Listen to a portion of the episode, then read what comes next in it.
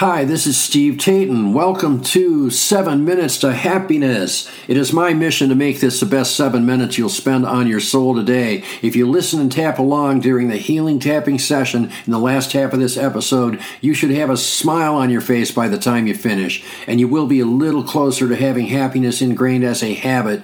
If you want to learn more about tapping and get the most out of this podcast, check out our website, 7minutestohappiness.com. And remember, it only takes takes seven minutes a day to reboot your brain for happiness. Let's get started. Hey, it's Steve. Welcome to Season 2, Episode 8. This is called You Are Already Perfect. One of the most damaging traits that we can have is perfectionism. Professionally, it's great to be known as a perfectionist. Your bosses, coworkers, clients, and customers all know you're going to do everything you can to do your job perfect. They know they're going to get as close to a perfect result from you as is possible. On the micro level, that is great, but there is a macro level perfectionism that extracts a horrific price from your soul. When you are a perfectionist in life, you're putting way too much pressure on yourself. You're creating expectations that will be impossible to fulfill. There are a lot of specifics and causes that I will leave to psychiatrists, psychologists, and other therapists. Ultimately, though, when we don't allow ourselves to make mistakes and we ruthlessly judge ourselves whenever we do make one, we are creating misery for ourselves and we're walking down what can only be described as a slippery slope. For our purposes here, we will just say that kind of perfectionism is extremely unhealthy and almost always leads to profound disappointment. For me, the healthiest way to look at it is to just say everything's already perfect. You are already perfect. Whether you want to call it God, the universe, or just random placement, you are perfect as you are, regardless of what you've achieved so far. You were born into a world where your parents basically poured their own hopes and fears into your subconscious mind. For the first few years of your life, they were your gods. They were the Alpha and the Omega. They were infallible. Everything they said was correct, and you accepted it as truth without question. Next came school, and you were uh, exposed to a bunch of different people and different opinions. Whether it was your peers or your teachers, your worldview was turned upside down and dumped on the ground, leaving you to pick up whatever pieces you chose to in whatever order felt right. I could go a lot further here, but this episode would take a lot longer than seven minutes if I did. The TLDR version is as follows To get to where you are right now, you have done the best you can with the resources at your disposal.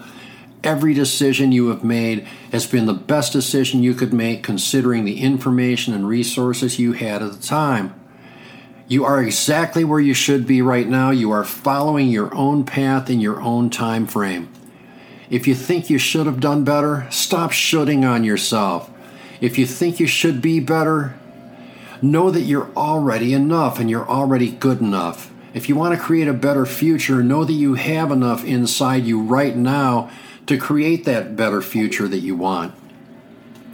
Most of all, if you feel like you have to be perfect, know that you are perfect just the way you are, right here and right now. So now it's time for our healing tapping session. If you already know any version of tapping, use the tapping points you're used to using. Otherwise, tap on your breastbone and the center of your chest. You cannot go wrong here. Find the place that feels the most comfortable. Now repeat along with me or slightly after me. If you can't make that work, just listen to my words and let them flow through you as though they were your own. Let's start tapping right now. I now know that I don't need to put pressure on myself to be perfect because I'm already perfect. I now know that I don't have to put pressure on myself to have what I feel is a perfect outcome every second of every day. I know putting pressure on myself to attain an unreachable level that I think is perfect is one of the worst things I can ever do to myself. It's okay to make mistakes. Mistakes are how we correct our course and find the right path. I easily admit to and own up to the mistakes I make, both to myself and others. As a creation of the universe, I'm already perfect, even when I get results myself and others would perceive as imperfect. I love and accept myself exactly as I am. I love and accept others exactly the way they are. I do not create false, unrealistic standards for myself or for anyone else anymore. Whether I call it God or the universe, I know that both entities love and accept everybody just the way they are. When I create unrealistic standards for myself or others, all I'm doing is pretending I know more than God or the universe does. I now see the fallacy in this reasoning. From this day forward, I will do my best to love and accept myself and love and accept others. I will do my best to live according to my standards, but I will not harshly judge or punish myself when I make mistakes or when I don't live up to whatever standards I have created. I will stay happy, I will stay non judgmental, and I will simply correct my course with the information I have. Whatever I do, I know it is good enough. Even if I'm not satisfied with my results, I know everything happens for a reason and I just keep working toward the result I have in mind. I appreciate everything I have and everyone in my life just the way they are. Life is good. Take a deep breath, exhale, and smile. And so it is.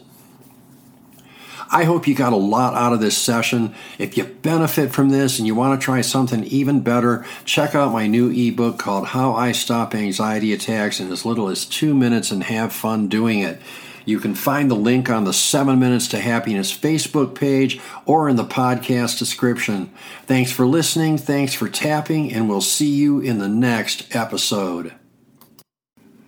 Tapping on the issues we raise in this podcast can change your life. It certainly changed mine. If you want to get the most out of this podcast, visit 7minutes2happiness.com. I have paid and free resources that work with all the things we do here to teach you more tapping points you can use for our tapping sessions. Once again, that's 7minutes2happiness.com. There is a link in the podcast description.